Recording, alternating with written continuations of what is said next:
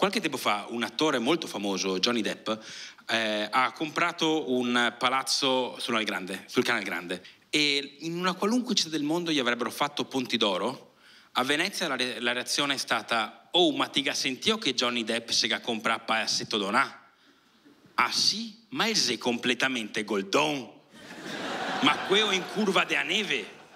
Curva della neve è un modo di dire degli agenti immobiliari veneziani per andare a individuare quei palazzi sul Canale Grande che, tranno, che stanno tra San Stae e il mercato di Rialto, in quella curva lì, perché lì non batte mai il sole. Johnny Depp spende 10 milioni di euro, si compra il palazzetto sul Canale Grande, sogno di una vita e gira per la città bello contento e sente frasi tipo Oh, Jack Sparrow, ma che incueada ti gacciapa!